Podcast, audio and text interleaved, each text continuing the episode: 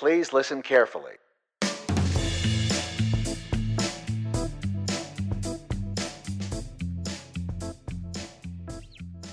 Salutations, toppers, and welcome to episode 57 of the Turn of Phrases podcast.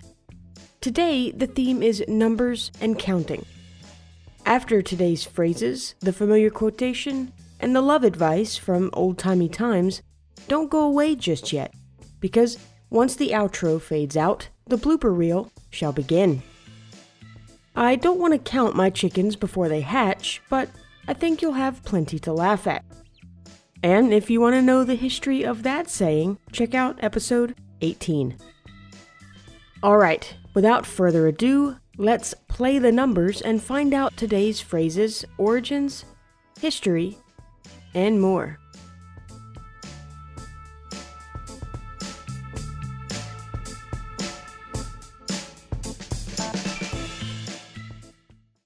The first phrase today is uno pro omnibus, omnes pro uno, which in English is all for one and one for all. This one means that in a group situation, an individual should act for the benefit of the group, and the group should act for the benefit of each individual. Everybody helps everybody. It's a mutually beneficial mindset. It's likely that you know this saying's most famous usage, which was in The Three Musketeers. And while this wildly popular story, published by Alexander Dumas in 1844, most certainly helped this saying become more popular, it's not actually the origin of the phrase. In fact, we have to go more than 200 years further back into old timey times to find the believed origin. To make a long story short, in 1618, the Bohemians, Catholics, and Protestants had a meeting. Things went badly. Some people got thrown out of a window, and this all led to the Thirty Years' War. And you thought your work meetings were bad. Anyway, during this meeting that went so poorly, one of the Protestants said, quote, As they also absolutely intended to proceed with the execution against us, we came to a unanimous agreement among ourselves that, regardless of any loss of life and limb, honor and property, we would stand firm, and all for one and one for all. Nor would we be subservient, but rather we would loyally help and protect each other to the utmost against all difficulties. So, while this saying about being unified helped spark a war, its use in the popular Three Musketeers helped it keep its positive vibe. Now, let's move on and see why two heads are better than one. Okay, toppers, I bet a lot of you have heard this proverb. Two heads are better than one means that two people working towards solving a problem or figuring something out have a better chance at succeeding than just one person would. The idea behind this one is at least as old as the Bible, which we know because of Ecclesiastes chapter 4, verses 9 through 12. It's thought that Ecclesiastes was written sometime between 450 and 200 BC. Here's the King James Version of these verses Two are better than one, because they have a good reward for their labor. For if they fall, the one will lift up his fellow, but woe to him that is alone when he falleth, for he hath not another to help him up. Again, if two lie together, then they have heat, but how can one be warm alone? And if one prevail against him, two shall withstand him, and a threefold cord is not quickly broken. So we know that this idea is quite old. But as I was researching, I started wondering is it true? Are two heads really better than one? According to various scientific studies, it depends. Basically, if the two people are of similar intellect and competence, then yes, they build each other up and the end result is better for both. However, if one of the team members can't perform on the same intellectual level as the other, then the person with more to offer will suffer due to teaming up with the one bringing less to the table. Take a group project, for example. If everyone is on the same page and they all have similar thought processes about how to proceed, then they're likely to all contribute and do well.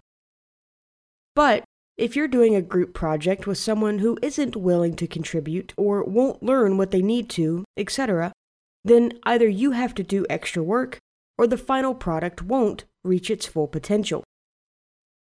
So, two heads can be better than one, but this isn't always the case. Now it's time to get the third degree. If someone gives you the third degree, then that means that they're interrogating you. It's been used to mean interrogation, especially in a criminal context, since before 1900. Because we find it that year in an edition of Everybody's Magazine, which was a magazine headquartered in New York and was published from 1899 to 1929. Here's what the magazine said in 1900 Quote, From time to time, a prisoner claims to have had the third degree administered to him. End quote. Now, while I couldn't pinpoint the exact year this saying came to be, it is thought to have been not long before that first believed use in writing. As for where it came from, we have to look into one of the most secretive of secret societies the Freemasons. To become a Master Mason, the top of three membership levels, a member must go through a long and multi part ritual showcasing their knowledge of the Freemason organization. One of the things they're subjected to is a long, arduous interrogation, and if they successfully answer all the questions and pass all the tests, then they reach the level of Master Mason, which also happens to be called, you guessed it, the third degree. That's really all there is to this one. It's a straightforward one, which is surprising since it comes from such a secret group of folks. So let's move on and grab 40 winks. To get 40 winks means to take a short nap. Let's start with a wink. When you wink, you close your eyes, and this is the basis of the saying, at least the physical part of it. Before moving on, I was curious as to exactly how long a wink was, so I looked that up too. It's not long at all, actually, only about a second. We can find a reference to this in the year 1870, when Charles Dickens included the following in The Mystery of Edwin Drood quote, While returning among those lanes of light, Durdles became so very uncertain, both of foot and speech, that he half drops, half throws himself down by one of the heavy pillars, scarcely less heavy than itself and indistinctly appeals to his companion for 40 winks of a second each. So, a nap that's only 40 seconds long would be a rather short nap indeed. It doesn't even seem worth the effort to get comfy enough to fall asleep, if you're going to wake up less than a minute later. Anyway, this wasn't the origin of the saying, but I thought it was a good way to see how long a wink was. Although, if we use science rather than literature, a wink only takes around 300 to 400 milliseconds, so less than half a second. That would be a nap of 20 seconds or less, if my math is right, although my math is often not right. Anyway, it's super short. Okay, back to the origin of the saying. It's believed by many to have come from Dr. William Kitchiner, an optician, inventor, and musician. In 1821, he published a self help guide called The Art of Invigorating and Prolonging Life. In this, he wrote, quote, It is not better economy of time to go to sleep for half an hour than to go noodling all day in a nerveless and semi superannuated state. If not sleep, certainly not effectively awake. For any purpose requiring the energy of either the body or the mind, a 40 winks nap in a horizontal posture is the best preparative for any extraordinary exertion of either. Now, I have to mention that in his publication, he put the phrase a 40 wink snap in quotations. So, this has led some people to say that he didn't invent the saying, but was just using a saying that was already around. However, I couldn't find an earlier use in print for the exact phrase, so even if he didn't invent it, he likely was the first to write it down idiomatically. Okay, before I make you sleepy by droning on, let's move on to today's metaphorical moment. It's just a metaphor, dude. It's a metaphor. Curious metaphor. A metaphor. That's just a metaphor. Today's metaphor is the fifth column. I'd never heard of this one before I began researching for this episode, but it seemed like the perfect one to use to round up this episode's sequence of 1 through 5. So, what does it mean? It refers to people who have infiltrated a group and or who collaborate with the enemy of a group. The origin for this one is easy to pin down, for its first known use in writing is believed to also be where it came from. It was born in a time of destruction during the Spanish Civil War, which began on July 17, 1936, and ended on April 1, 1939. In early October of 1936, the nationalist general Emilio Mola and his supporters surrounded Madrid with four lines of troops, also known as columns. The general made the claim that he had more soldiers inside the city, and the New York Times reported on this with quote, Police last night began a house to house search for rebels in Madrid. Orders for these raids, apparently, were instigated by a recent broadcast over the rebel radio station by General Emilio Mola. He stated he was counting on four columns of troops outside Madrid and another column of persons hiding within the city who would join the invaders as soon as they entered the capital.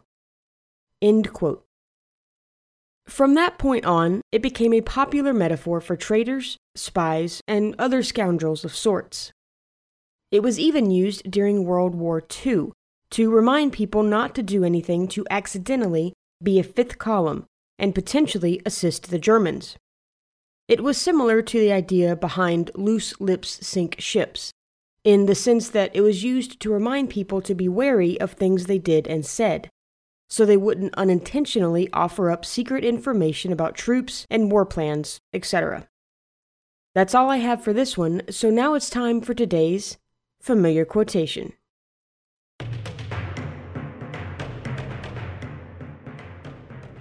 Toppers, today's familiar quotation is from Thomas Jefferson. Here's what he had to say about thinking before you speak. Quote, When angry, count to 10 before you speak. If very angry, count to 100. End quote. Thank you, Mr. Jefferson, for giving us today's familiar quotation.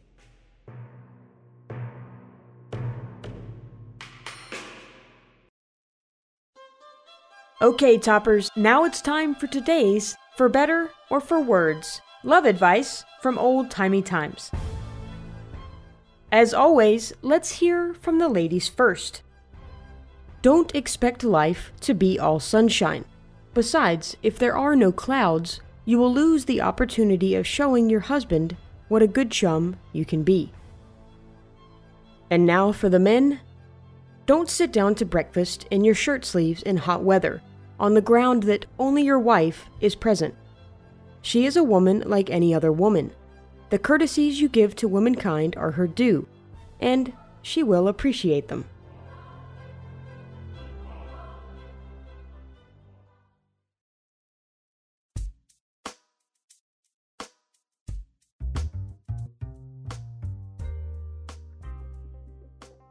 All right, Toppers, that's going to do it for episode 57. Thank you for lending me your ears today to turn some phrases. As I always do, I hope you enjoyed the episode and that you learned something along the way. Check out my website, turnofphrases.com, to find out information about the show's social media, how to send me topic suggestions, how to support the podcast, and for details about the music I use in the show. If you want bonus stuff, check out my Patreon page. There's a link in the show notes. If you had a good time listening today, please consider subscribing or leaving a rating and review. Also, if you know someone who'd enjoy the show, please tell them about it to help spread the word. Thanks again for listening to the Turn of Phrases podcast. Researched, written, hosted, and produced by me, Brisky. Until next time, toppers, I'll be counting the days until we meet again. Toodaloo.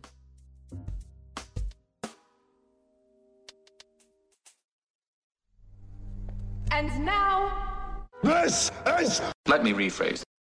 So let's move on. Oops. I might take that out. Anyway. A wink only takes around three, four, three, four. It's believed by many to have come from William Kitchiner, MD. Kitchiner? Is it Kitchiner? I think it's Kitchiner.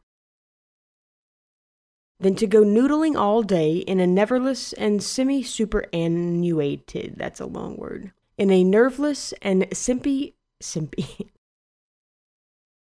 the nationalist general Emilio Emil. Here's what he had to say about thinking before you speak. you will love the opportunity of showing your husband what a good chum you can be. That's. I read that wrong. That's why it didn't make sense.